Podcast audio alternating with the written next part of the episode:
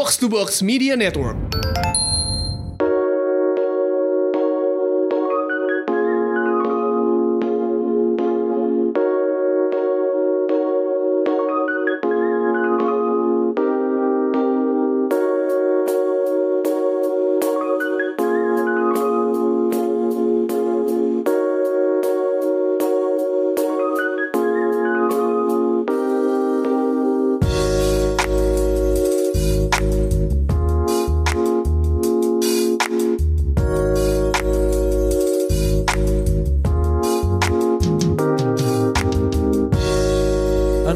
Episode ke-16 Masih bersama saya Randi dan Gustika. Oke Gimana nih Eh, Kita sebenarnya ini rekaman setelah episode ke-15 sih Iya, jadi nggak usah nanya kabar Gak ya. usah nanya kabar Udah sejam udah Atau kita di bisa ruangan nanya gimana tadi gue ke kamar mandinya.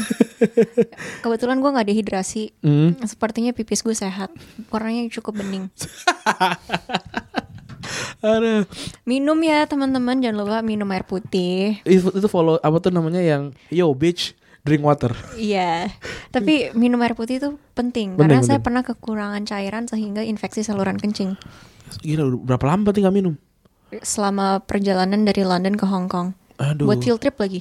Enggak kenapa Padahal kan ada air gratis gitu loh Soalnya gue di tengah duduknya, terus gue Oh. males, gue kayak aduh males deh. Tapi kalau kanan tuh orang Orang orang Sudan yang gede banget tuh Susah banget untuk keluar Eh, kebetulan dosen gue sebelah gue men jadi gue gak enak kan kayak bu minggir dong kan kayak Dulu bese- beseran gak sih? Gue beseran. Nah gue juga sama sih. Makanya gue gak minum. Gue selama di Cina gue dengan sengaja eh, apa Mengurangi namanya? minum. Mengurangi minum. Tapi ternyata di Cina toiletnya not so bad at all. Jadi yang katanya kalau habis boker nggak disiram tuh nggak udah nggak segitunya. nggak segitunya. Jadi sebenarnya di Beijing itu kekurangan air. Oke. karena dia kan agak di utara. Ah, jadi mau dicoba untuk eh, membuat saluran dari selatan ke utara. Ah, tapi kurang lebih itu sama kayak misalnya lo ke rest area ah. di Indonesia. Di Indonesia rest area-nya bahkan banyak yang lebih buruk daripada toilet-toilet yang di Cina. ah. Ini gue ngasih tau doang. Tapi memang sebelum ini ada kayak like some sort of not belief cuma kayak habit yang mendikte bahwa lo yang mau yang kalau lo mau pakai lo guyur. Iya iya. Bukan salah pakai lo guyur. Tapi itu udah agak udah sangat berkurang banget banget banget banget. Jadi toiletnya pada lumayan. Eh, dan nggak nggak berantakan gitu, nggak kayak pakai seng-sengan gitu nggak ya? Enggak, enggak. Udah kayak di mall aja kan? Iya, kalau di mall pada bagus-bagus malah. Jadi ya, ini gue mematahkan suatu ini. Ada juga yang ini juga kan ber- beredar semacam kayak isu oh Hmm. di Cina nggak boleh lagi pakai tulisan Arab kalau nulis halal atau gimana. Ah, ada. Gue kesian. Ah, Itu ada 50.000 ribu penduduk Muslim. ah. Ada kayak satu street, Uh-huh. satu jalan yang misalnya kayak isinya tuh makanan halal semua orang-orang Islam kayak pakai pakai jilbab, Uh. ya orang-orang Cina pakai jilbab gitu. Banyak banget. Kayak Chinatown tapi Muslim Town gitu kali ya, kurang Mm-mm, lebihnya kayak gitu. gitu. namanya uh, Muslim Street sih. Ah. Terus itu uh, tulisan halal di mana-mana. Ya bentuknya halal gitu kan? Iya, terus kayak gue ta- gue ngepost kan Ah. di di Instagram IG, ah, karena IG itu story. Enggak Ah, di di, feed. sto- ah, Terus bilang, how many halal signs can you spot? ah. Masih ada aja yang nanya. Itu kayak ka- isunya katanya nggak boleh ya pakai tulisan halal di sana. Ya anjing lo. Udah judulnya kayak lu Aku nggak lihat. bisa baca berapa? Dia, dia buta deh. Ya gak tau ya intinya gitu. ini gue curcol sedikit sekalian karena gue ini kan dibayarin sama Tenggara eh, Hmm. sama gue dibayarin sama Tenggara Strategics dan actually Embassy of China minta tolong Tenggara Strategics untuk mengorganize trip ini bersama Jakarta Post juga ke Cina. Gue nggak bisa bikin konten Ran, Hah? makanya gue kemarin sempet kayak di di apa sih close friends gue di IG Aha. story gue nanya kalau misalnya lo punya podcast lo bisa dibilang content creator gak sih? Soalnya gue kayak Bisa. bisa? Bisa, Tapi bisa. gue kayak sempet agak bingung gitu karena yang lain tuh rajin banget. Ah. Rajin foto-foto kayak Sedangkan gue kayak kentang gitu gue yang kayak fuck am I doing here? Cuma cuma cuma foto-foto doang dan posting di Iya kalau yang lain tuh kayak rajin gitu nge-vlog Jadi aku lagi di sini gini gini gini Terus Dan itu nggak lu banget ya? Gitu nggak gue banget Terus gue yang kayak ngapain Jadi ini gue coba Selipin sedikit boleh, Di boleh. podcast Boleh kita eh, apa namanya membawa misi pribadi nggak apa-apa kita. Nggak apa-apa Dan juga if you wanna like know slightly more Check out my posts Hah? Ada satu cerita tentang Pak Wu Mr. Wu yang menurut gue Eh, kayak gue baca. Iya Jadi goalsnya, jadi goalsnya apa Gus? Ya, Waktu ke Cina. Goalsnya adalah just kalau embassy of China Hmm. goalsnya, Ah. a lot of people think, you know, you have this myths Hmm. on these my- my- myths on China kayak talat jorok apa apa apa itu semua mitosnya dipatahkan. Oh. China is like China is awesome. Ini kan ketiga kali kan gue Ah. ke China. Untuk Um, liburan. Iya, Oh, yang ya. pertama kali gue I hated it karena gue pergi sama ibu-ibu darah wanita. Hmm. Jadi kayak gue nggak ngerti beli spray tuh funnya di mana dan gue masih 11 tahun kan. Beli spray Fana di mana? Gue juga bingung sih. Kalau nyokap gue kalau ke Bali, Krishna aja ngapain? Beli spray. Beli sama beli sama beli mainan-mainan kayu. iya, ini gue waktu kayak umur masih 11 tahun Ah. gue dari Seoul ke ke Guangzhou sama Ah. Shanghai kalau nggak salah tapi Guangzhou-nya kan kayak ngeliatnya tuh yang tempat ibu-ibu gitu. Iya iya iya. They cancelled uh, pijit for shopping. Terus belinya ya beli spray sama beli bed cover. Gue yang kayak anjing ini apa? Di Tanah Abang ya ada. Iya pusing kan lo. Iya. Nah itu gue I hated China the Ah. first time. Tapi the second time was 2016. Hmm. Gue ke sana and I really loved it. Ah. Terus kayak maju banget. Itu kayak Singapura tapi lo bisa ngerokok di mana-mana. Sebetulnya. Tapi gue nggak gue nggak ngerokok sih. Hmm. Terus ya intinya kayak ya gitu. It's it's such a it's a, it's a place worth visiting. Terus di sebenarnya yang gue sedih yang gue nggak sempat ke sana loh. Ada satu restoran yang Bung Karno pernah datang. Oke. Jadi ada fotonya Bung Karno gede sama Mao Zedong berdua Ah. di restoran itu. Restoran halal gitu. Tadi tadi gue nonton ini kan tadi gue yang gua, sambil gue nungguin gue nonton Hasan Minhaj itu kan dia dia menerjemahkan eh apa namanya komunis Cina tuh jadi PKT Partai Komunis Tiongkok kata gue aneh banget sih. Kenapa kenapa nggak kenapa nggak CC CCP aja orang nggak orang juga Iya. ngerti gitu CCP itu apa gitu. Ini terjemahnya jadi PKT Mm. terus berulang-ulang PKT PKT Bontang apa apa gitu aneh banget. Gue gue juga agak agak concern tentang pergantian nama jadi Tiongkok dan Cina gitu.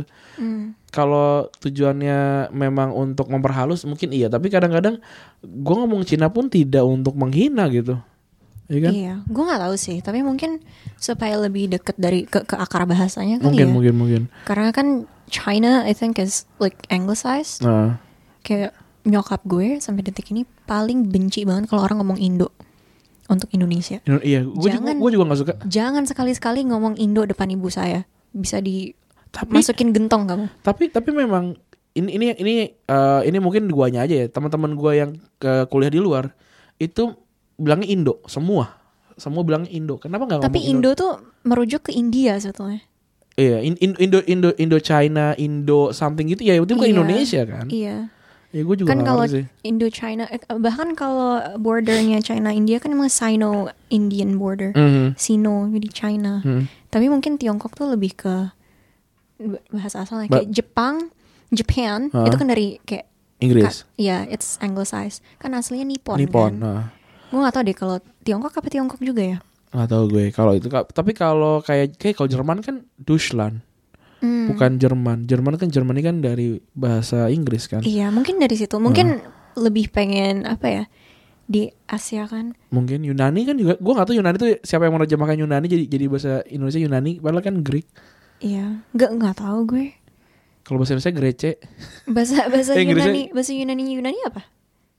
Greek Greek Greece Atau kayak em, itu Geneva, Genewa kan Iya, namanya Gen- bahasa iya. Indonesia. Heeh. Cuma semua orang bilang Geneve. ya, Iya Gen Genewa sebenarnya Genewa. Genewa Tapi emang Genève sih kalau bahasa Perancis Tapi kayak gue Hmm. paling bingung kalau orang Indonesia ngomong Di Geneva Kayak oke bitch Oke I'm not I'm not that salty Cuma Oke. kayak Ya gitu sih tadi lu pergi ke Cina eh, itu juga kan banyak tentang apa ya, meninggalkan sesuatu yang nyaman di Indonesia nyaman cuaca juga cuacanya nyaman bahasanya juga lu lu mengerti mungkin Cina lu bisa tapi tidak se sefluent bisa itu lu bahasa bisa sama Cina. sekali dan eh, itu kan berulang kayak kita kuliah gue pergi ke ke Jawa ke Semarang lu Iya ke Inggris eh, Meninggalkan, meninggalkan itu ya. hal-hal yang nyaman, Nyaman. gitu meninggalkan orang tua Keluar gitu. dari comfort zone Comfort zone. Keluar dari zona nyaman Tapi ternyata nyaman di sana ternyata ternyata nyaman Eh sebenarnya manusia kan yang kenapa kita jadi takut karena kita tidak tahu apa yang terjadi gitu sebenarnya Iya, dan ini yang kayaknya misinya Embassy of China. Ah, Thank oke. you Embassy of China, Tenggara Strategics, and Jakarta Post for bringing me along in this trip sampai ke apa Huawei. Eh, oh gue lihat gue juga Iya, lihat. gue dapet speaker Iya. Terus diledekin gitu hati-hati nanti rumah kamu disadap. Ternyata iya. Ya gitu ya. Em, ini juga juga jadi contoh untuk para sponsor yang ingin mensponsori Unqualified kita bisa membuat itu sangat smooth ya.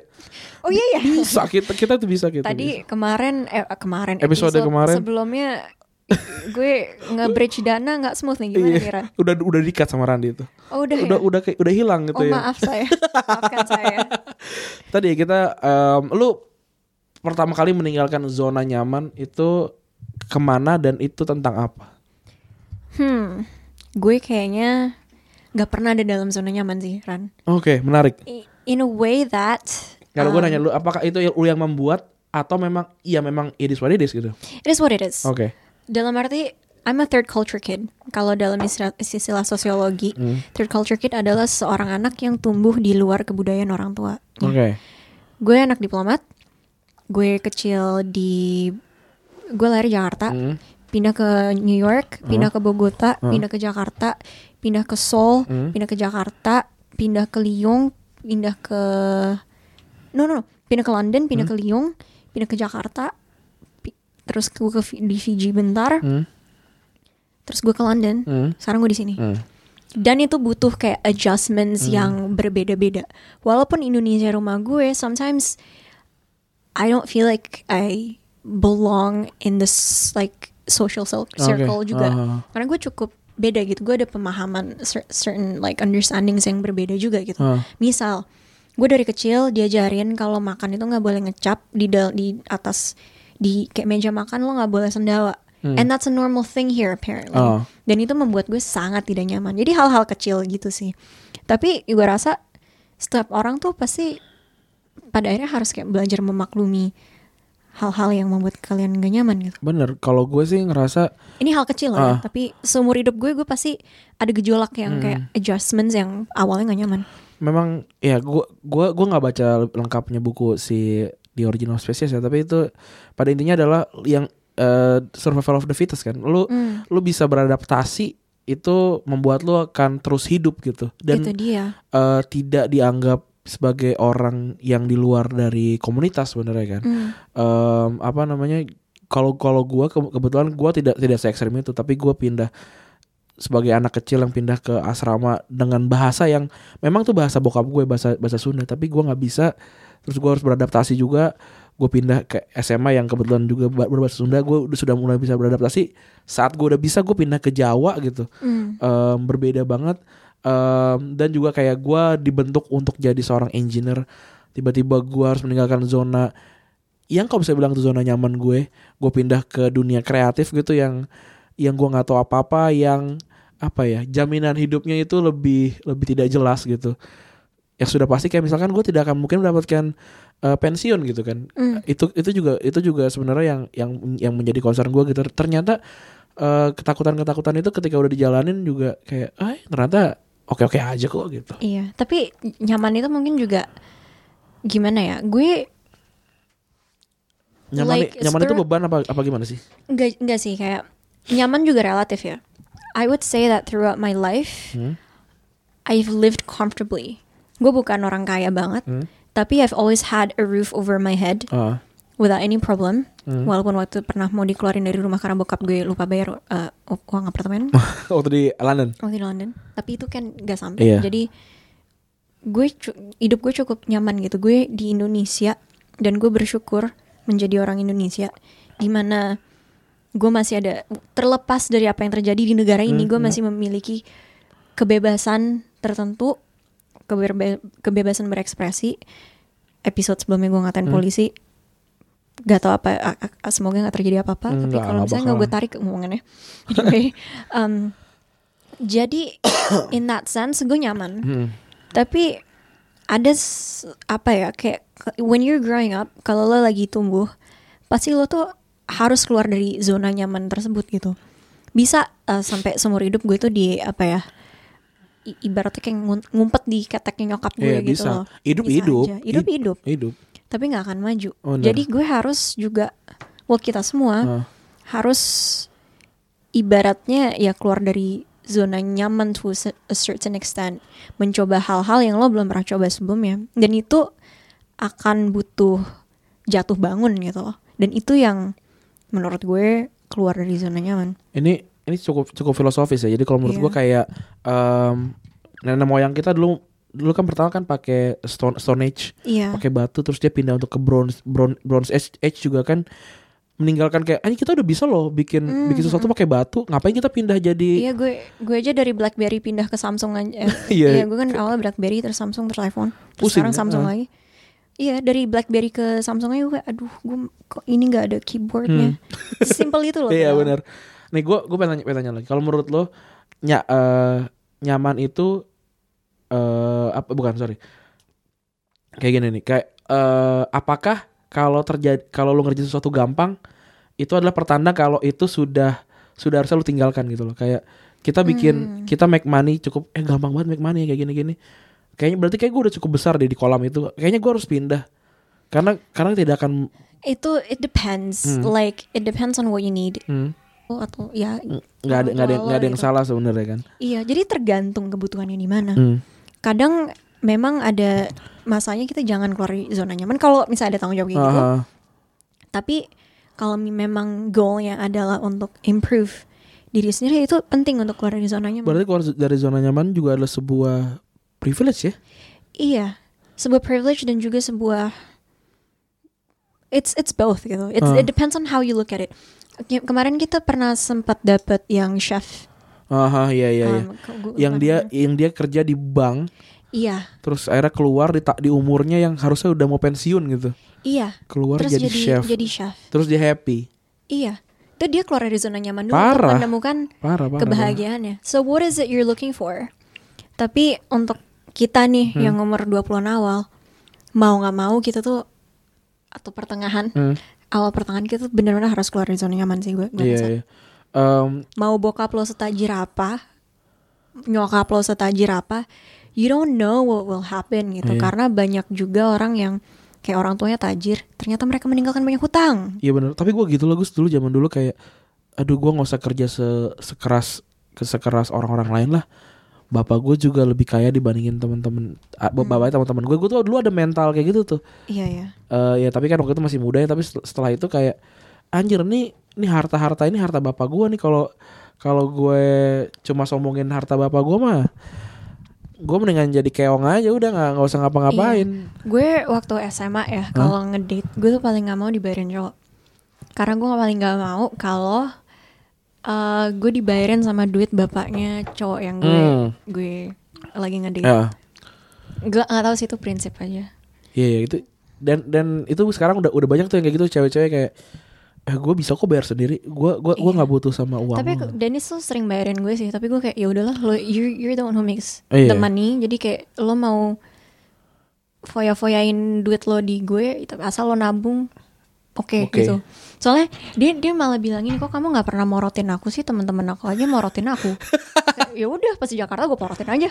iya udah habisin aja udah habisin Ya tapi nggak nggak susah di situ Iya. juga. Tapi gara-gara dia ngomong gitu, oh ya udah kalau gitu aku minta makan enak ya udah. Eh, dikasih Karena sign dia, karena dia ya, lagi pengen Ah, kayak memanjakan lagi pulang Ah, ke ah. Indonesia jarang ketemu pacarnya pengen foya-foya anak eh, pacarnya unpaid internship jadi kayak aku pengen ini ya udah tapi juga kan if kayak makes you happy Ya mungkin di sana kan kayak, oh segini segini kamu bilang mahal di sana mah.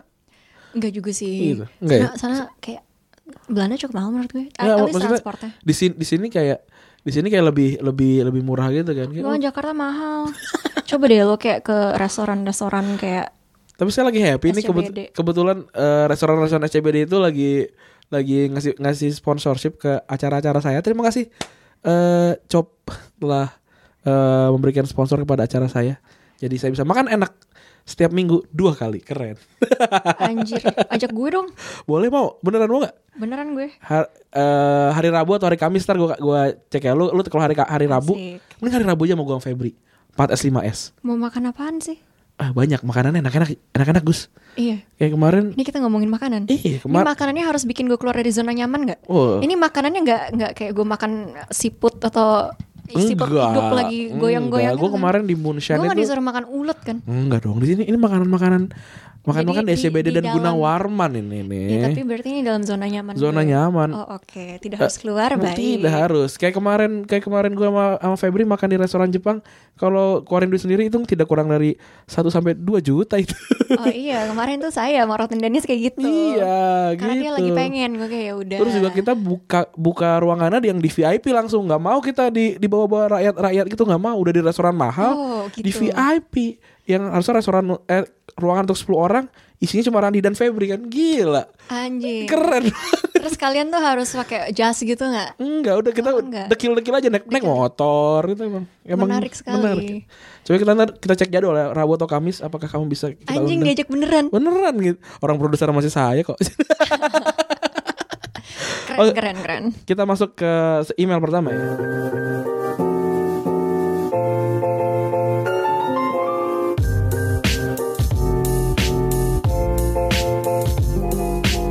dari seseorang bernama Kak terlalu nyaman di zona nyaman salah nggak nggak salah kan Dear Bang Randi dan Kak Gustika kenalin gua X oh lu mau dinamakan X oke lulusan S1 4 tahun yang lalu umur 25 umur 25 tahun punya abang selisih usia nggak sampai 2 tahun punya adik cewek selisih cukup jauh 15 tahun Wow, Bokap- kayak pacar saya.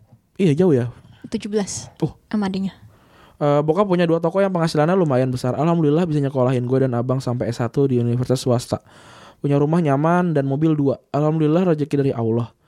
Padahal ingat banget dulu kita berangkat keluarga yang sangat-sangat sederhana. Ngontrak ke sana sini, belanja di Ramayana sebulan sekali, makan KFC udah terasa sangat nikmat. Mau ke mana-mana harus nunggu bajai atau angkot lewat. Hujan deras sedikit depan kontrakan ada genangan. Kita sih senang dulu bisa berenang. Alhamdulillah adik gue nggak perlu ngerasain itu semua.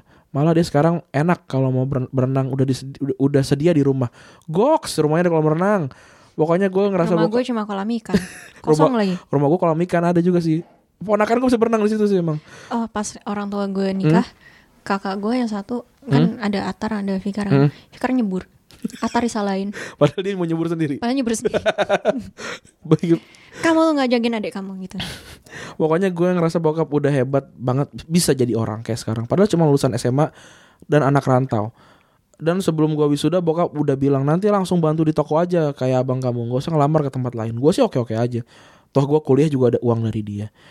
Kerja quote and quote di, di toko gue sempat minder sama teman-teman yang lain yang kerja kantoran ruangan AC pakai baju rapi keren dan sebagainya gue kebalikannya kerja angkat-angkat kardus 20 kilo bolak-balik nganter barang dua karung pakai motor metik macet-macetan, keringetan, tangan kotor kayak kuli lah.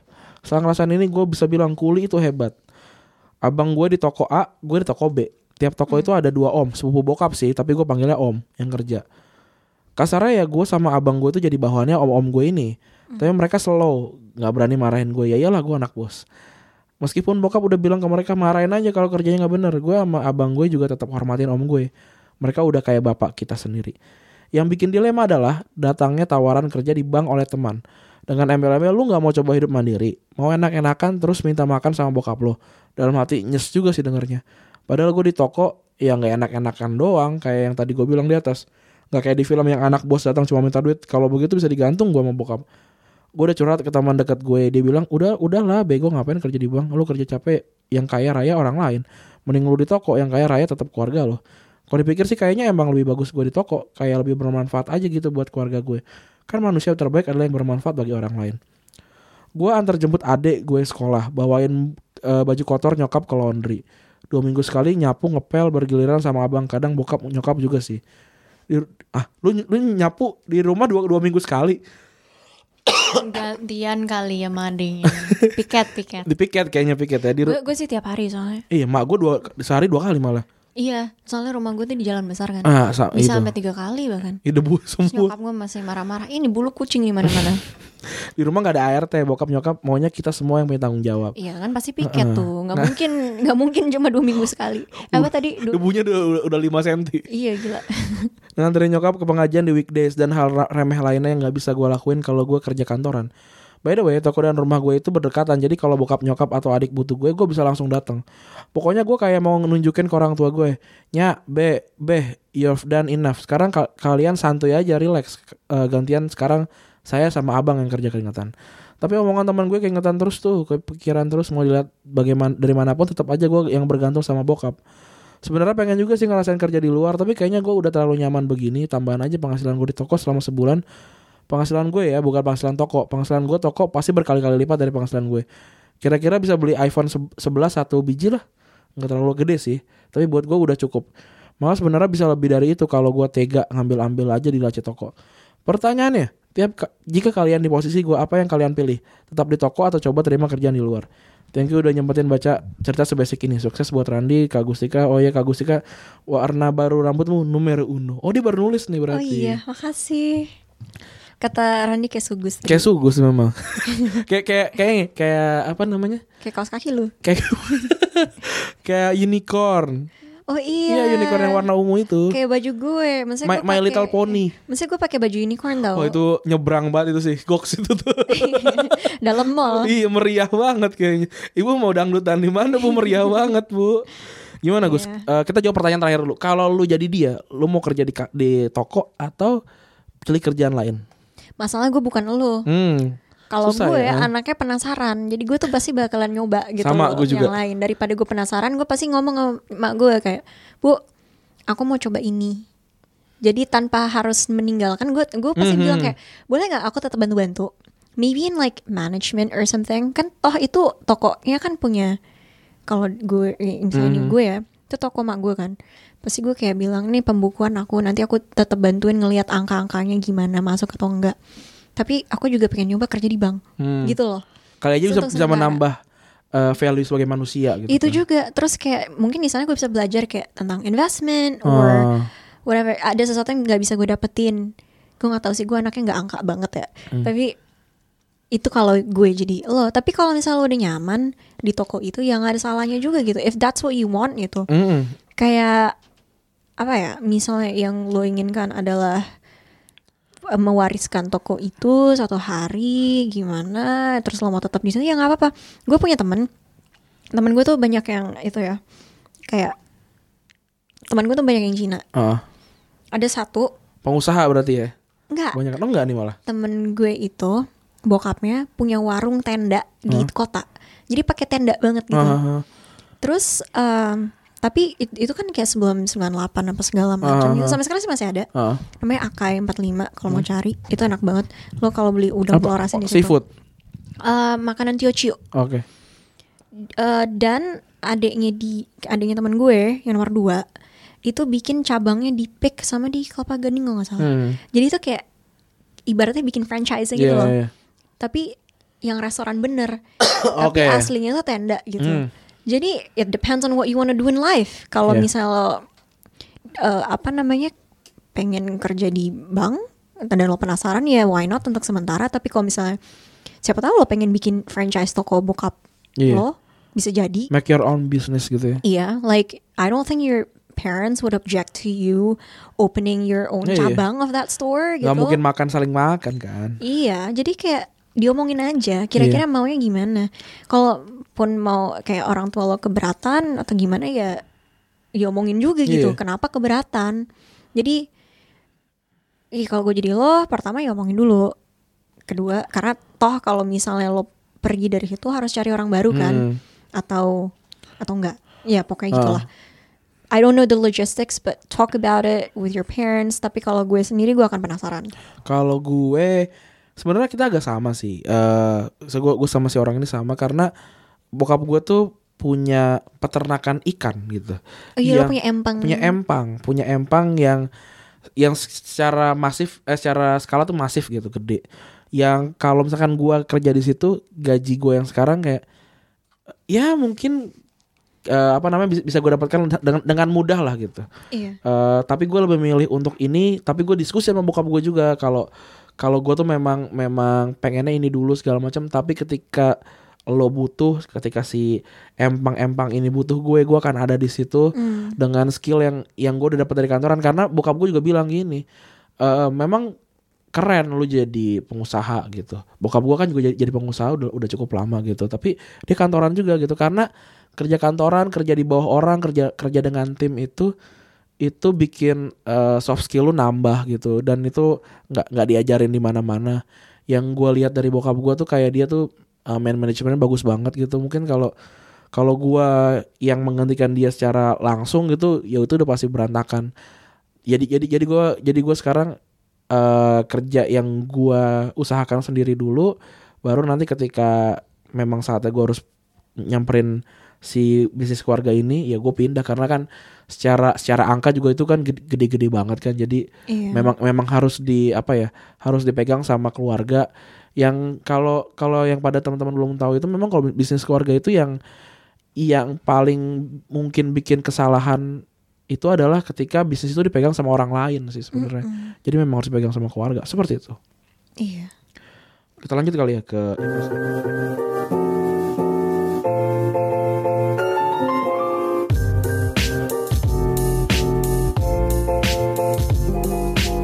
dari seseorang bernama Kak Halo Kak lagi. Kak lagi kita KF lah. Tapi tadi X. Tadi X ya. Dari Tadi Kak. Kak tapi ternyata dia meng Dia maunya sebagai X. Halo Kak, pertama-tama eh halo Kak. Ya, sama sebutkan nama saya Kak. Pertama-tama saya ingin mengucapkan terima kasih atas podcast yang kalian buat. Podcast kalian yang punya topik-topik anti mainstream telah menjadi teman saat menyelesaikan skripsi dan sekarang saat pembuatan disertasi. Cepat juga ya Anda bikin sk- skripsi lanjut ke disertasi ya. Em, sebenarnya kita tuh bikin topik biasa aja, tapi teman-teman yang ber- men- bercerita itu yang ceritanya yang eh, Yang keren-keren, wow. yang kayak wow banget. Kita nggak expect untuk dapat cerita itu sebenarnya. Iya. Eh, tentang zona nyaman, saya punya cerita saat ter- eh, saat terkait ini. Sementara saya es- sementara SMA saya harus bersekolah di sekolah negeri di Jakarta dan tinggal dengan tante jauh saya. Kegagalan pun menerpa saya dari sebelumnya saat SMA yang tinggal dengan orang tua kemudian harus hidup lebih mandiri. Membuat prestasi saya menurun jauh saat SMA. Hingga pada akhirnya saya gagal di seluruh seleksi perguruan tinggi negeri. Cita-cita untuk menjadi dokter pun pupus setelah lebih dari 10 macam tes saya ikuti beserta banyak bimbingan dan camp. Kegagalan tersebut membuat saya cukup stres di saat teman-teman sudah bergembira dengan alma maternya. Saya benar-benar hidup tidak jelas. Penyesalan datang kenapa saya memilih untuk bersekolah di tempat yang jauh dan sua- suasana yang tidak familiar. Di saat yang tidak menentu itu saya mencoba perjudian lagi untuk keluar dari zona nyaman saya. Saya yang tidak suka matematika dengan nekat mencoba mengambil jurusan teknik. Akhirnya dengan dukungan orang tua, saya dipilih pilihan untuk berkuliah di luar negeri karena bagi orang tua selain pendidikan dokter lebih baik untuk berkuliah di luar negeri. Akhirnya jatuhlah pilihan untuk berkuliah di negeri jiran. Ternyata kampus yang saya pilih pun jauh dari kata nyaman. Saya harus berkuliah di negara bagian yang cukup remote, Negeri jiran tuh Malaysia ya? Malaysia, Malaysia. dan agak rumit dijangkau dari Indonesia. Belum lagi saya harus mengatasi berbagai permasalahan dan dari keuangan, bahasa, dan pertemanan membuat saya ragu akan keputusan ini. Akan tetapi perjudian yang saya ambil ternyata membuahkan hasil. Dalam enam bulan pertama saya berhasil melewati articulation stage dan mendapatkan hasil yang memuaskan. Dua tahun pertama saya pun eh, lewati dengan nilai yang memuaskan dan dijaring pertemanan baik dengan sesama manusia dan dosen-dosen yang luas. Di posisi yang sudah nyaman ini, tiba-tiba orang tua saya datang lagi dengan tawaran untuk transfer ke kampus pusatnya yang berada di, di Australia. Kampus saya yang saya tempati di negeri jiran ini adalah overseas kampus dari main kampus di Australia. Setelah menimbang Kayak gue tahu nih di mana. Ya, kayaknya gue juga tahu. Setelah menimbang-nimbang berbagai aspek, akhirnya saya beranikan diri untuk mengejar cita-cita berkuliah di tanah yang asing. Ternyata eh, imajinasi saya akan kuliah di Australia yang akan menyenangkan tidaklah sepenuhnya benar. Kultur yang lebih liberal dalam pendidikannya memberikan shock terapi yang cukup parah untuk saya. Di, semester pertama pertama saya nilai saya terjun bebas dan hampir tidak lulus. Orang tua pun mengancam untuk menarik saya pulang. Teman baik saya yang dari awal perkuliahan negeri jiran dan bersama-sama pindah ke Australia tiba-tiba memutuskan hubungan pertemanan tanpa alasan yang jelas. Di tengah kegalauan ini, saya tetap bersikeras dan mencoba untuk mengintrospeksi diri. Mencari kenapa tidak bisa merasa nyaman. Pada akhirnya saya mencoba untuk take it easy. Semua masalah yang dihadapi dan menyelesaikan satu-satu. Singkat cerita, saya bisa lulus tepat waktu Juli kemarin dan dengan hasil yang cukup memuaskan. Saya bisa mendapatkan honors upper second class dan mendapatkan tawaran untuk langsung melanjutkan ke jenjang PhD tanpa tanpa jalur master. Setelah melewati itu semua, saya sadar dan bersyukur akan keputusan-keputusan saya yang harus meninggalkan zona nyaman. Saya sadar dengan mencoba meninggalkan zona nyaman, kita bisa berkembang lebih jauh walaupun akan banyak tantangan-tantangan yang harus dihadapi tanpa petunjuk. It likes going blind sometimes, but it's worth at at the end. Terima kasih Kak Gustika Kak Randi apabila email dibacakan. Kalau tidak juga nggak apa-apa. Sukses terus buat kalian berdua yang teruslah membuat podcast-podcast yang anti mainstream. Ciao. Ini dia hasilnya dari em, keluar dari zona nyaman ya. Iya, makasih ya kak. Terima kasih Kak. Ini keren keren banget Ini ya. keren sih. Dari dia gagal-gagal terus tiba-tiba sekarang dapat eh mas eh, dapat PhD tanpa harus lewatin master. Mm-mm. Honors kan. Ah, keren. Eh, kakak sepupu gue ada kayak gitu juga. Matematika lagi. Anjir. Itu kalau are we actually related? Cause like I suck at math. kalau kalau itu tuh kayak ini ya. Kayak dia tuh menciptakan sesuatu yang baru gitu ya. Bagaimana ya? Gak tau, gue gue kurang familiar sama Oh. pendidikan Australia. Mungkin kalau kak mau kirim eh Eh, seperti apanya gitu seperti ya? apa boleh. Boleh, boleh, boleh. Nanti kita post di Twitter masing-masing kayaknya. Ada yang ada yang nanya eh, bikin dong eh, Twitter sama Instagram Unqualified. Gak ada yang megang gitu ya. Udah kita pribadi aja ya Gus ya. Iya. Tapi kalau mungkin nanti eh, ada ya ada waktu mungkin kita bisa coba buat. Tapi selam, sejauh Soalnya ini gue belum. gue udah terlalu overwhelmed dengan IG gue yang update-nya juga. Soalnya gue tuh content creator setengah-setengah gitu loh. Sejujurnya gue nggak bisa terlalu ya gue ada beberapa kegiatan lain Mhm. juga. Rani juga lo udah megang Retropus, Retropus, Asumsi, Asumsi box to box. Box to Box, Banyak lah. Ini ini lo sendiri. Iya, apa akun namanya akun pribadi, pribadi, sendiri lo. gitu. Akun pribadi lo cuma satu. Ah, satu, Nah, gue ada dua. kalau Instagram gue ada dua. Kalau Twitter gue cuma- satu. Ah, gue Twitter ada sa- eh satu juga. Tapi Retropus gue yang pegang Twitter itu. Hmm, makanya kalau misalnya ada Upin Ipin itu lo ya pasti ya. Antara gue dan Febri kalau itu. Oh iya. Kalau Sama gilanya berarti. Iya.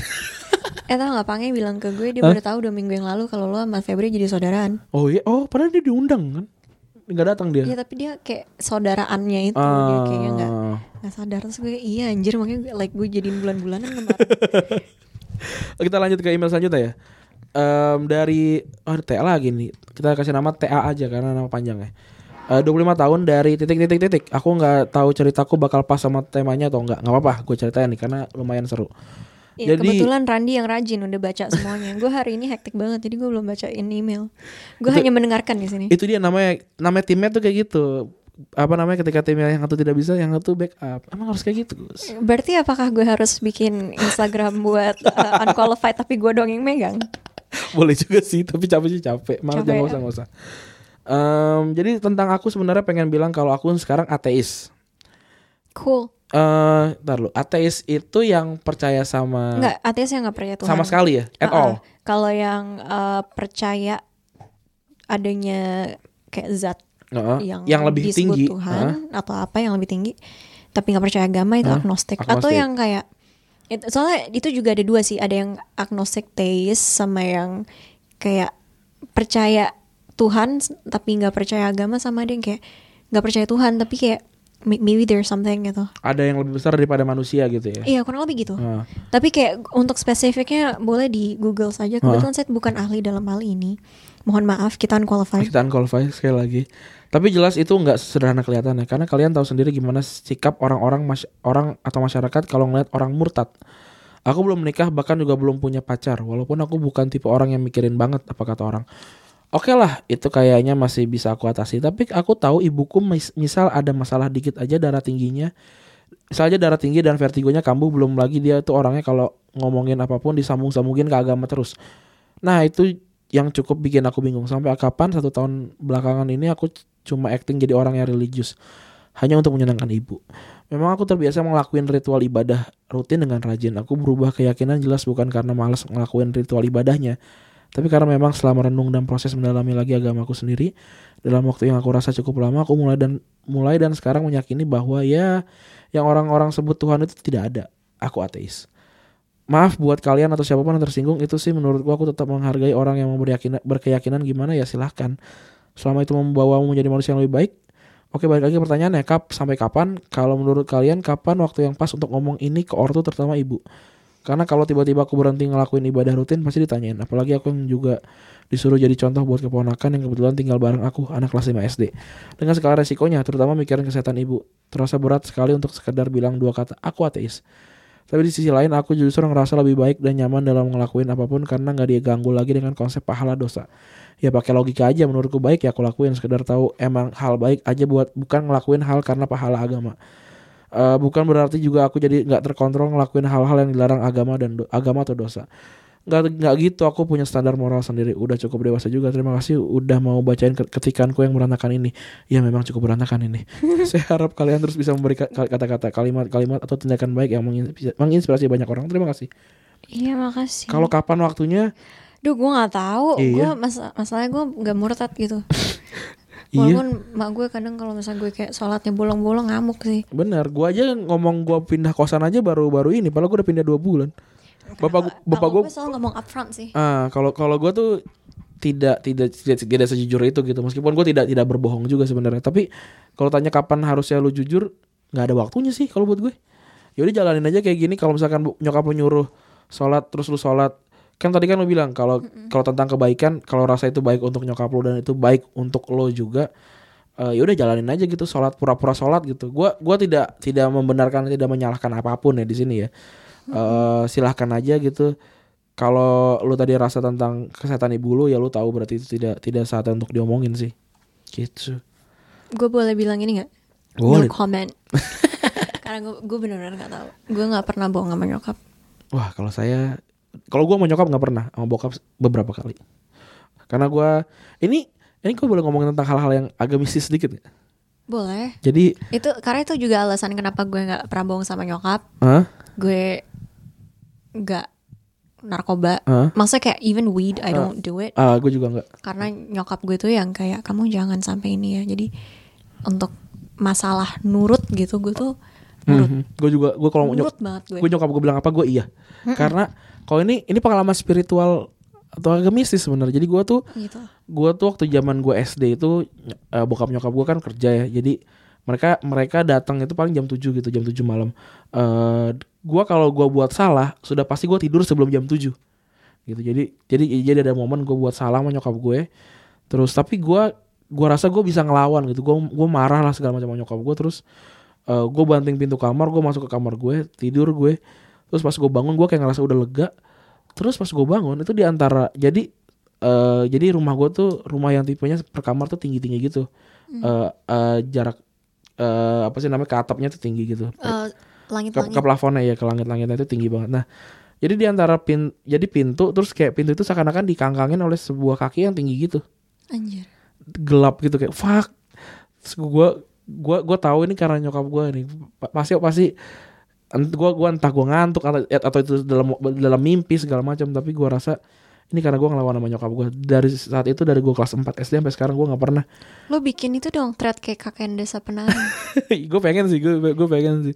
Tapi itu kayak kalau kakek desa penari kan kayak banyak gitu kan kejadian. Itu kayak cuma sepersekian detik terus kayak gue kayak gue ya kayak eh, ter, terpana gitu segala macam. Dan bahkan gue lupa apa resolve dari itu gitu loh kayak apakah gue lari kah atau gue pingsan kah gue nggak gue bakal lupa gitu tapi gara-gara itu kayak udah nyokap nyokap maunya apa gue iyain tanpa kayak bahkan bernegosiasi pun sebisa mungkin tidak gue lakukan Tapi pasti ada kayak masanya lo pernah apa ya? Ya maksudnya gue pun gue tuh pernah tindik hidung lo tau gak? oh iya, di Iya. tengah apa di ini Di sini pinggir. oh di pinggir Gue pengen di tengah tapi ntar dulu di di pinggir. Eh, terus nyokap gue tuh gue gue kasih tau dulu oke ngamuk dia. Akhirnya copot sendiri Oh, iya, oh itu tuh bisa bisa copot berkala pas ya. lagi tidur. Dia copot sendiri nggak bisa pasang lagi. Tapi dibolongin kan? Ya bolongin. Tapi kan eh, cepet nutupnya karena it's cartilage. Itu tuh nggak bolong sampai sampai dalam itu ya. Sampai dalam. Oh iya. Bolong. Aduh gua gua gua Iya. takut. Gitu ya. Maaf. Ya daripada gue takut udel. Itu akan jadi bahasan lagi nanti, tapi di retropos aja. Ih, Gak ya? Gak usah dibahas. Oke. Gak usah dibahas please Oh, nanti pada ituan Tapi Iya sih gue gue gak, gue gak mau kasih. Karena ini main main-main sama orang tua ya Jadi gue gue no comment aja. Mhm. Karena gue tuh se, se nurut Iya, Gak gue juga nurut sih. Gue kayak Gue takut deh kalau misalnya udah Masalah gini-gini. Ya Gue tuh orangnya gak mistis-mistis amat Cuma On this particular case I'd rather Not say anything So Oke, kita lanjut ya. boleh.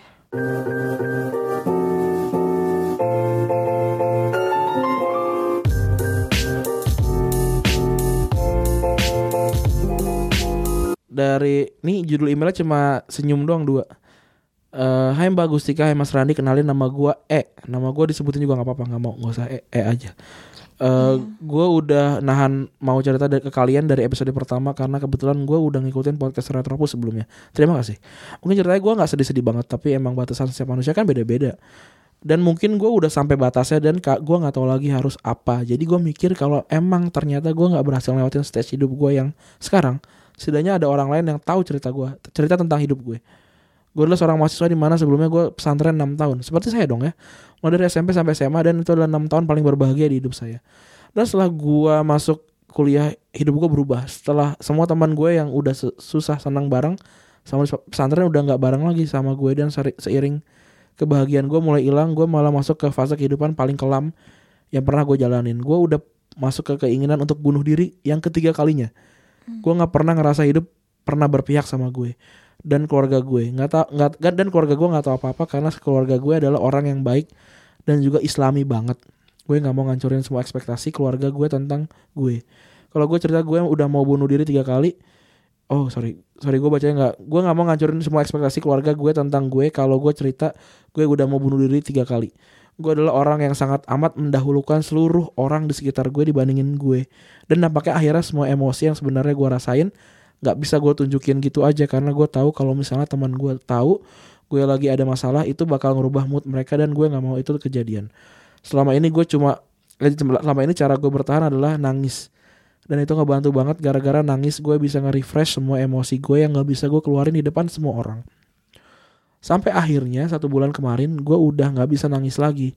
Gue nggak ngerti kenapa mungkin jatah Tuhan buat gue bersedih udah abis abisan dalam tiga tahun terakhir semua alat yang biasa gue gunain buat memicu kesedihan udah udah gue gunain dan dampaknya kayak udah nggak ada. Dengerin lagu lagu Hindia dengerin podcast kalian nyetel lagu Kunto Aji nonton film sedih semuanya udah gue lakuin dan gue tetap nggak bisa nangis. Sekarang pelarian gue adalah cara ngerusak badan gue karena gue tahu orang-orang di sekitar gue tahu gue mati dengan cara bunuh diri. Mereka nggak bakal kecewa banget sama gue dan gue nggak mau itu kejadian. Gue sekarang ngerokok gue mabok dan segala hal yang bisa gue konsumsi untuk ngilangin emosi gue dan juga ngurangin umur gue padahal waktu di pesantren dulu gue benci banget sama hal-hal kayak gitu dan gue gak tahu gunanya buat apa. Dan gue dan sekarang gue udah tahu gunanya buat buat apa. Mungkin kalau gue nggak mikirin perasaan keluarga dan teman-teman gue gue mati dengan bunuh diri adalah pilihan terbaik buat gue sekarang. Gue selalu berharap untuk menjadi hewan di alam liar sana di mana kalau hewan itu mati nggak ada yang peduli kecuali spesies itu udah mau punah gue pengen banget mati sekarang dan gue berharap umur gue nggak panjang biar semua siksaan dalam batin yang gue rasain sekarang udah nggak bisa gue rasain. Makasih buat kalian karena udah ngebuat podcast ini. Mudah-mudahan kalian bahagia selalu dan mudah-mudahan jiwa gue nggak dibangkitin lagi sebagai manusia yang punya perasaan. Wow! Gimana nih? I think you need professional help. Iya cuy. Atau lo kalau mau ngobrol pribadi sama di antara gua atau Gustika boleh kok. Malu ajaran gue takut.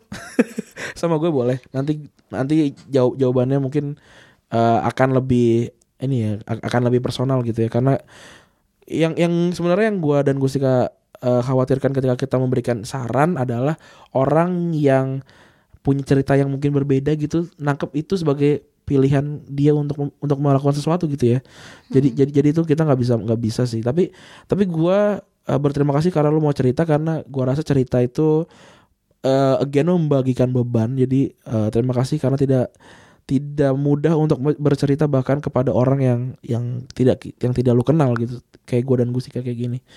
Iya, tapi gue tetap menyarankan untuk lo to seek professional help. Karena I don't know, like bunuh diri juga bukan solusi. iya. Terus karena gua karena gua dan Gustika Iya. percaya ada ada sesuatu lagi setelah kita mati gitu ya Gitu. gitulah. Mm. Ya udah sampai Iya, sampai situ aja. Gue takut. terima kasih sudah bercerita Em, tadi siapa namanya gua gua memberikan dia nama apa Iya begitulah namanya E terima kasih E sudah bercerita Em, lanjut ya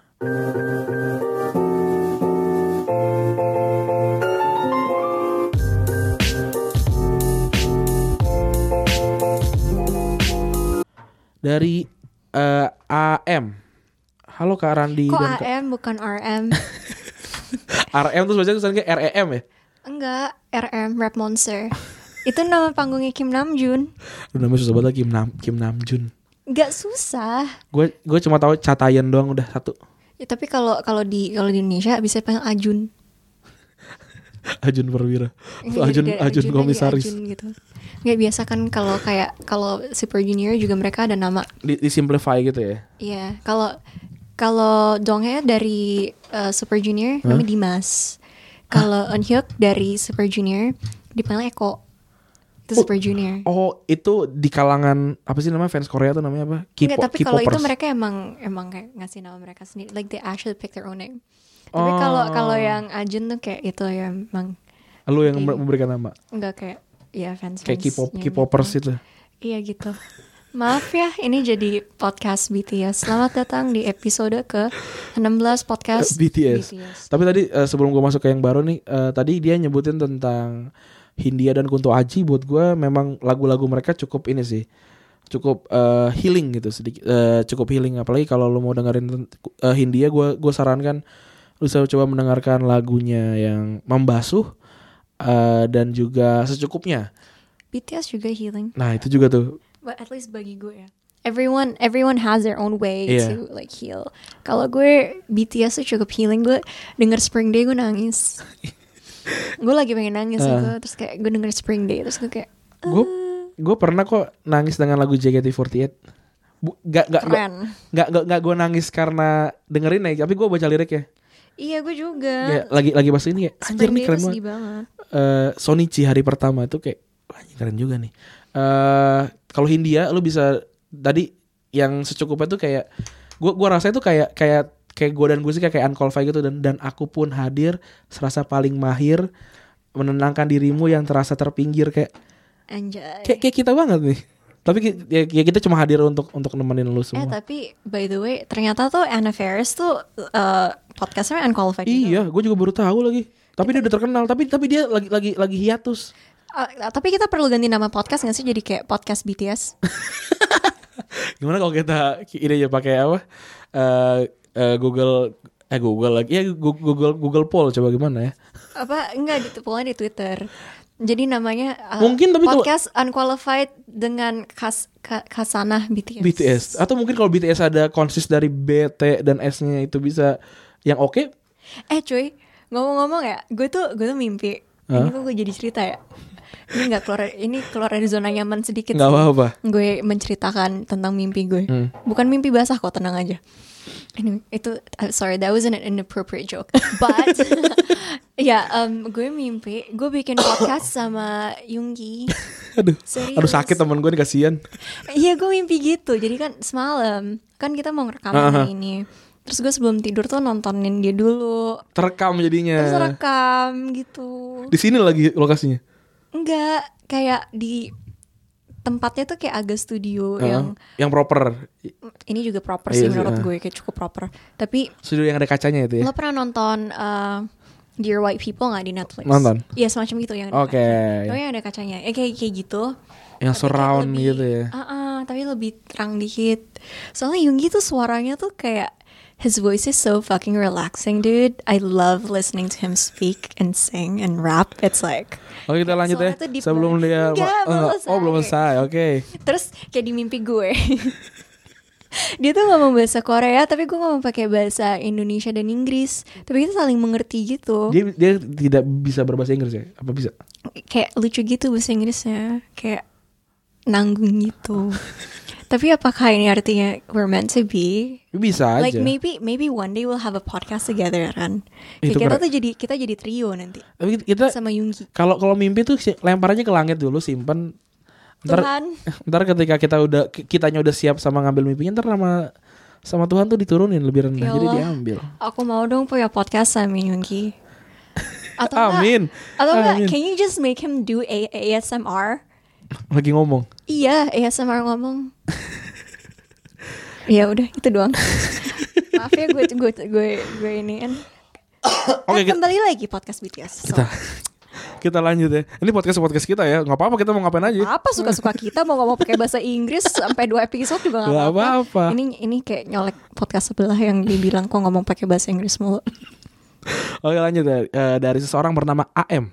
Aku pengen cerita aja, mungkin ini termasuk ke tema zona nyaman. Ini soal kepribadianku yang nyamannya begini. Yang mana aku tipikal orang yang menghindari konfrontasi. Lebih berusaha bisa menempatkan diri di kaki orang lain, rentan kepikiran sesuatu yang belum terjadi. Terus nangis-nangis, gampang banget deh nangis. Alhasil aku jadi orang yang nggak mau melewati orang lain dan aku cuma berusaha buat bisa baik ke orang lain tanpa mencampuri urusan orang lain karena ketakutan-ketakutan mengganggu atau nggak mau mengerti dan, dan lain sebagainya. Tapi di sisi lain, aku saat ini sering sedang menjalani sesuatu yang suatu peran di organisasi. Sebentar lagi hampir selesai, tapi masih banyak yang perlu dilakukan. Tepat sekali semalam aku bertemu dengan salah satu alumni yang meng- mengharapkan aku dan teman-teman pengurus segera berbenah. Sayangnya, alumni itu hanya hanya bisa berharap ke aku. Dia bahkan tertawa ketika aku masih mengharapkan seseorang memiliki wewenang di atasku. Tapi banyak yang harus dilakukan untuk membenahi itu. Hampir-hampir harus melanggarkan semua kebiasaanku dalam bersikap.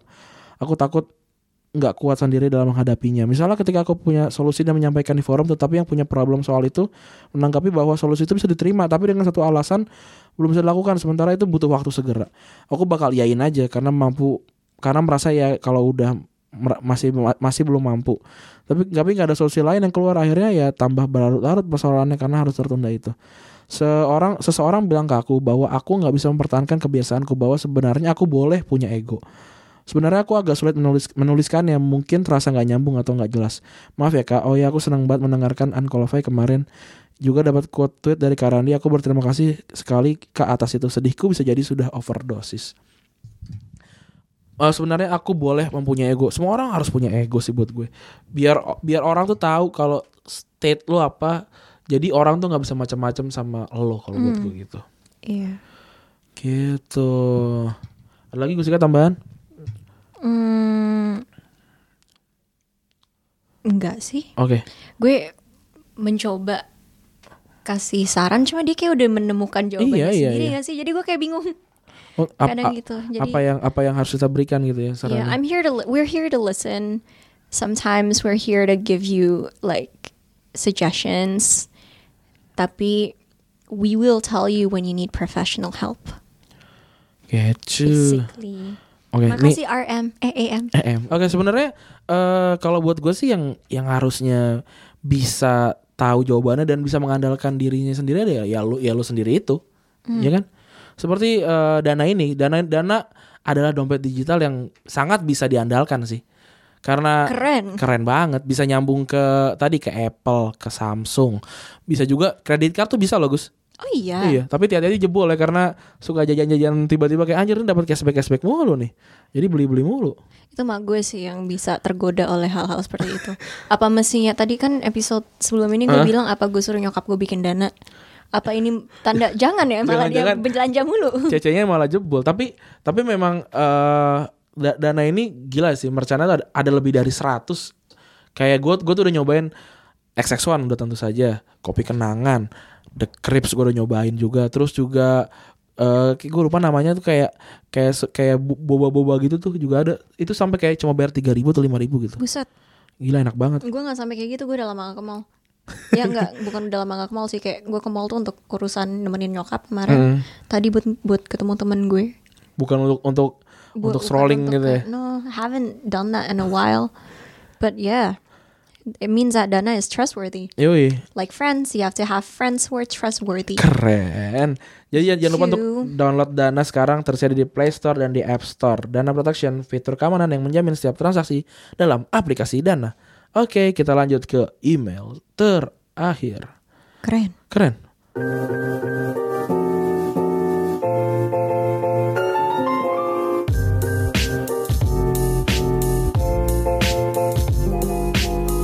Eh, ini judulnya judulnya nih di copy gitu jadi panjang banget. Halo Kak Gusti kadang kadang ini kisahku untuk pembelajaran untuk perempuan yang luar sana yang keluar dari zona nyaman. Sebuah hubungan yang sebenarnya sangat tidak sehat. Itu judul panjang sekali. Kita namakan dia Mbak N. Halo Kak Gustika dan Karandi, gua N. Usia usia sekarang 22 tahun, seorang fresh graduate yang baru aja lulus dan masih nganggur. Sebelumnya gue mau bilang terima kasih sudah menghadirkan Unqualified yang menurut gue memberi sebuah ruang untuk bercerita. Sama-sama. Lanjut aja kayak gue kuliah jauh dari kampung halaman. Gue ngekos dan hidup bebas. Awalnya semua terkendali dengan baik karena ayah dan ibu orang yang sangat taat agama. Gue juga diajarkan untuk selalu taat agama. Namun semua berubah dari dari dua tahun yang lalu. Gue menjalin hubungan sebut saja dengan dia D, usia tiga tahun lebih tua dari gue. Eh, dia orang yang baik, pintar dan itu alasan gue memilih dia. Beberapa minggu berpacaran gue sering diajak dia menginap di rumahnya. For your info, Doi tinggal sama kakaknya yang sudah menikah. Kebetulan suaminya bule yang mempunyai culture yang beda sama Indo. Kakaknya sangat Indonesia. Indonesia tuh. Kalau nggak mau ditempelin mak gue bilang Indonesia. Kakak kakaknya sangat baik, welcome banget sama kehadiran gue. Sampai akhirnya gue melakukan ML sama doi dan itu sering banget. Gue tahu ini salah, tapi gue merasa nyaman banget sama D. Gue sayang banget sama dia, gue happy dan waktu men- mendekati anniversary tahun setahun gue sama dia ternyata gue hamil. Di situ gue hancur banget. Gue nggak mungkin pulang ke rumah dan cerita ke orang tua. Saat itu usia gue masih 21 tahun dan skripsian. Akhirnya gue bilang ke doi kalau gue hamil, doi min- waktu itu lagi di luar kota karena lagi ada proyek di sana. Dia memberikan gue pilihan mau doi tanggung jawab atau digugurin. Gue milih gugurin karena gue nggak siap untuk jujur sama orang tua gue. Setelah gue gugurin kandungan gue, hubungan kita jadi nggak sehat. Dia beberapa kali kagap sama gue jalan sama cewek lain dan cheating sama mantannya. Banyak banget hal yang membuat gue sakit hati, tapi gue tetap stay sama doi. Selain gue sayang sama dia, gue takut nggak ada yang nerima masa lalu gue. Singkat cerita, gue lulus kuliah, gue dipaksa orang tua gue untuk pulang ke kampung halaman. Sebelum pulang, gue pulang. Sebelum pulang, gue gue ML lagi sama doi. Dan gue hamil lagi di saat gue ada di rumah. Gue stres berat, gue nggak bisa tidur berhari-hari dan nggak berani bilang ke orang tua kali ini. Doi nyuruh gue gugurin karena gak siap untuk tanggung jawab secara finansial. Akhirnya gue gugurin lagi. Gak ada yang tahu saat itu gue lagi gugurin karena gue di rumah lagi sendirian. Sekarang Doi udah mulai nggak peduli, dia sudah mulai susah untuk dihubungin. Gue sedih dan sangat sangat eh, karena di saat gue butuh support untuk merajut mimpi-mimpi gue lagi dia malah hilang. Tapi gue seharusnya memang sudah pergi dari dulu, gak menggantungkan kebahagiaan gue sama dia. Gue mulai memaafkan kesalahan diri gue sendiri, gue mulai nyari-nyari kerja, mulai menata hidup lagi. Gue belum bisa bilang gue sudah move on 100% dari doi. Tapi sampai titik ini perasaan gue sudah le- lebih lega dari sebelumnya. Bagi kalian perempuan di sana yang merasakan kayak gue, takut nggak ada orang, takut nggak ada yang mau lagi dan bertahan sama hubungan yang toksik, lo harus lawan rasa ketakutan lo. Yakin semua yang lo pikirkan itu nggak akan terjadi. Lo pantas bahagia, tata hidup lo lagi. Kalau dia cowok baik dan tanggung jawab, dia pasti datang lagi dengan rasa dan pikiran yang berbeda, lebih serius sama lo. Tapi kalau enggak berarti akan ada cowok yang lebih pantas sama lo. Sayangi di, sayangi diri dan perasaan lo sendiri. Jangan siksa diri karena jangan jangan siksa dia karena orang yang nggak bertanggung jawab. Yes, girl. Hmm. Tapi gue nggak setuju satu poin sama lo. Apa tuh? Yang ketika lo bilang gue tahu berhubungan eh, apa ML itu Ah, salah. salah. Semua orang punya kayak apa sih standar moralnya masing-masing ya. Jadi kayak jangan sampai lo menganggap itu kayak salah atau Terlepas dari know. dosa ya. lepas dari dosa. Tapi maksudnya kayak apa ya gue gue sendiri nggak ya maksudnya tergantung juga kayak orang ada yang anggap itu dosa ada yang enggak gitu. Hmm. Gue sendiri nggak melakukan Ah. itu. Tapi kayak lo juga you need to be smarter next time Iya. dalam arti use protection. Iya. Ini gue di sini mungkin bicara sebagai youth advisory panel dari UNFPA. Seharusnya biasanya kalau gue bicara mengenai begini-begini, harusnya gue ngomongin dulu sih sama sama kayak tim gue Hmm. kalau gue mau mengangkat ini. But this is like mendadak. At Yang, yang least- common aja ya, yang, yang, common ah, at least you know that protection is necessary karena ini juga lo mengatakan bahwa oh gue ngegap cowok gue jalan sama cowok apa cewek lain terus lo masih ML ML sama dia it's like I get it but lo you could have gotten like an STD hmm. from your uh, guy yang D ini Hmm. yang mungkin didapatkannya dari cewek lain gitu Iya.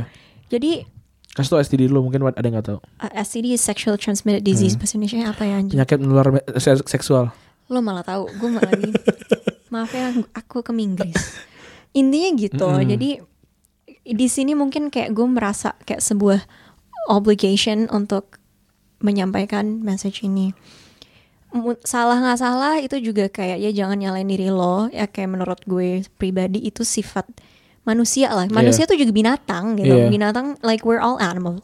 We're all animals. Kita tuh punya kayak hasrat dan apa gitu dan itu normal standar moral orang juga Beda-beda. jadi kayak dosa nggak dosa itu juga tergantung kepercayaan masing-masing tapi ini dia kayak jangan sampai lo menyalahkan diri lo I don't think you did that entirely Ta- tapi in a sense kalau lo bilang kayak gue tahu itu salah itu lo ada kayak unsur nyalain Mhm. diri lo sendiri tapi you know yes of course it was like a mistake Hmm. lo sampai hamil segala macam tapi be careful karena uh, lo di Indonesia itu untuk menggugurkan anak itu tuh masih gray area Iya. Ngegug- eh, sorry kok anak ngegugurin janin, itu Janin. masih gray area Dan kalau nggak salah yang eh, RUU RUU itu Ma- mau dilarang mau kan? dilarang kan? Apa pun. Iya, Bahkan RKUHP. RKU RKUHP itu apa kalau diperkosa atau apa tapi terlepas dari itu Ah. itu pun karena masih gray area masih ada unsur yang cukup apa ya kayak bahaya gitu kan lo Hmm. melakukan itu harus diem-diem Ah. lo harus minum sesuatu tuh. Iya, pasti. itu bisa membahayakan uh, masa depan Hmm. lo. Uh, ya mungkin misalnya pun lo um, masih bisa punya anak, bisa jadi lo kena kanker serviks. Iya. Kayak apa ya? Karena satu dan lain hal Do mungkin. you watch dua garis biru? Iya, itu Iya. temen uh, si uh, Rachel Amanda itu Hah? kan di youth advisory panel Ah, sama gue. ah. But eh, going back to you know abortion, you can only do that like few times gitu. Gue nggak tahu berapanya. Dan itu juga tergantung badan orang masing-masing. Tapi you can only do it a few times. Dan itu resiko. Dan juga kalau misalnya nggak steril, lo bisa dapat kanker serviks, lo dapat apa itu malah lebih repot lagi. Hmm. So please educate yourself on sexual health and protection. You always use protection. Hmm. Kalau misalnya lo ngerasa itu dosa, lo mau lo kalau bisa ya sebisa mungkin Eh, tahan, jangan, tahan jangan, gitu ya. Kita juga diberikan self control Hmm. oleh ya Tuhan Hmm. oleh kayak kita sebagai manusia kita punya otonomi kan Hmm. mau percaya Tuhan atau enggak tapi lo punya otonomi kalau lo gak percaya Tuhan tapi kayak Tuhan ngasih kita otonomi ya whatever lah ya kalau lo bisa tahan-tahan kalau nggak bisa ya oke it's also human. Pe- or- orang itu hilaf but remember to use protection always always always always. Karena kalau misalnya lo nggak lakukan itu itu serem. Hmm. maaf gue jadi preaching tapi gue rasa ini sebuah message yang sangat perlu disampaikan walaupun gue ngomongnya agak gagu karena itulah tipikal gue. I'm not very good at public speaking. I'm trying. But yeah it's a language barrier sometimes because my brain thinks in two languages. And um that's it. Gitu ya kali ya? Ya. tapi gue setuju banget di akhir yang dibilang eh, apa lo harus lawan rasa ketakutan dan ketakutan itu keluar dari zona nyaman keluar dari relationship yang toxic itu juga merupakan sebuah cara untuk keluar dari kayak zona nyaman Ah. maksudnya tentu lo nggak nggak nyaman di dalam sebuah relationship yang toxic tapi ketika lo keluar tuh prosesnya tuh membutuhkan keluar Dan kadang kayak nggak sadar gitu. Mhm. Kalau kalau itu toxic gitu kadang-kadang Ya kayak gue Ah. waktu ada episode yang ada coach Yasin Ah, kan gue ceritakan. Gue udah lama loh sama dia kayak 4 tahun. dia dia dia mulai berubahnya tuh apa memang dia dia sudah dari awal kayak gitu. Eh, berubah sih karena kan kita SMA pas Ah. SMA kan masih kayak ya udah diketek orang tua masing-masing gitu. Ah. Pas udah mulai Punya masalah masing-masing tuh ya. punya masalah masing-masing itu baru tuh dari cultural bar- cultural Ah. barrier, language barrier itu malah makin menjadi oh itu gue tinggal di Prancis gue kan juga ada kayak gue harus keluar dari zona nyaman gue intinya. Ah. Gue eh, menggunakan bahasa baru yang oke di Indonesia gue belajar bahasa itu. Tapi kita ketika gue keluar aksennya beda banget, Hmm. terus kebiasaannya beda banget. Em, ya adalah hal-hal kecil yang Hmm.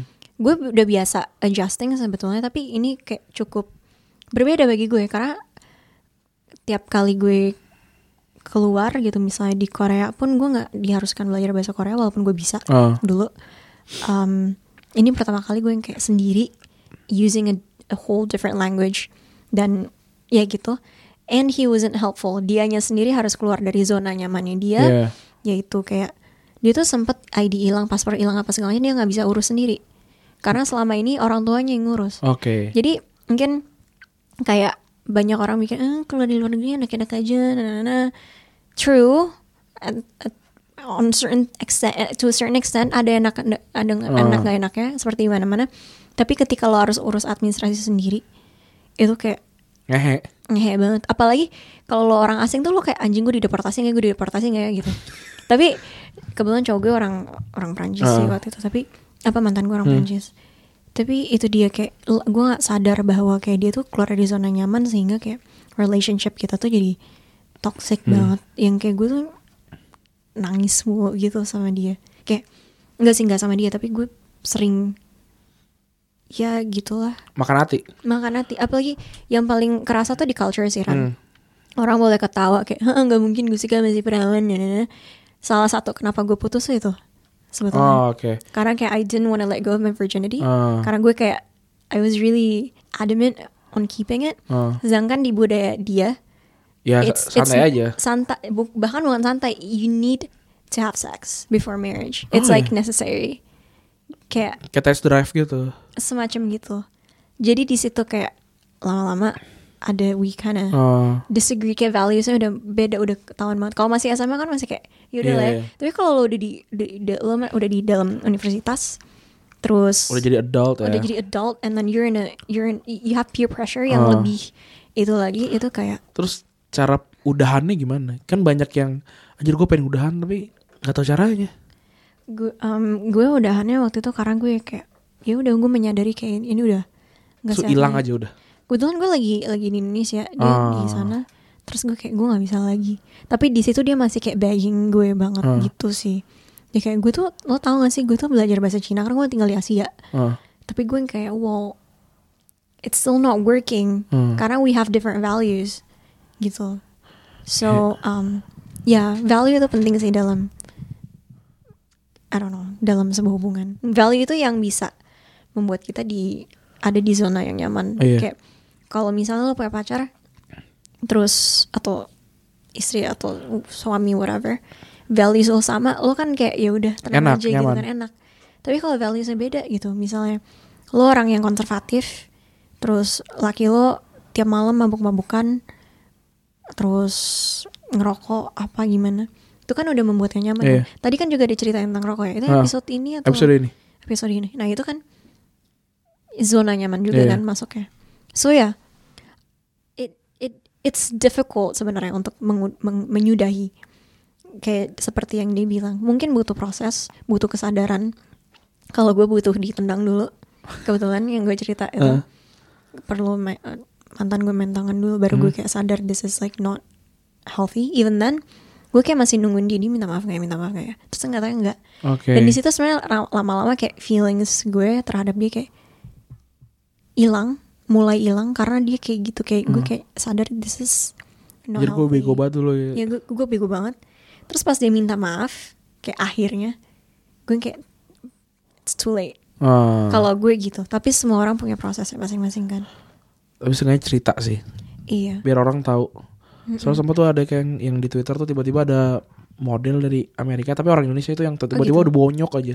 oh iya iya iya Sempat-sempat juga gitu kan karena ya ya ya, ya orang beda-beda perjuangan tapi ya terus orang selalu pasti bilang kenapa lo nggak langsung ini it's not nggak nggak semudah itu. nggak semudah itu kan kita bego manusia tuh Jatuh cinta kadang tuh bego. bikin bego emang. bikin bego bodoh banget ya ya gitu Hmm. kayak Dennis kan sekarang bucin masa dia minta gue morotin dia nabung dong Nabung buat kawin, buat nikah. anjir Iya dong buat nikah. tapi gue takut hamil Ya ntar kalau udah ini mah gue tuh omfalofobia kan Iya lanjutan sama tadi kita bahas ter aja deh Retropus ya.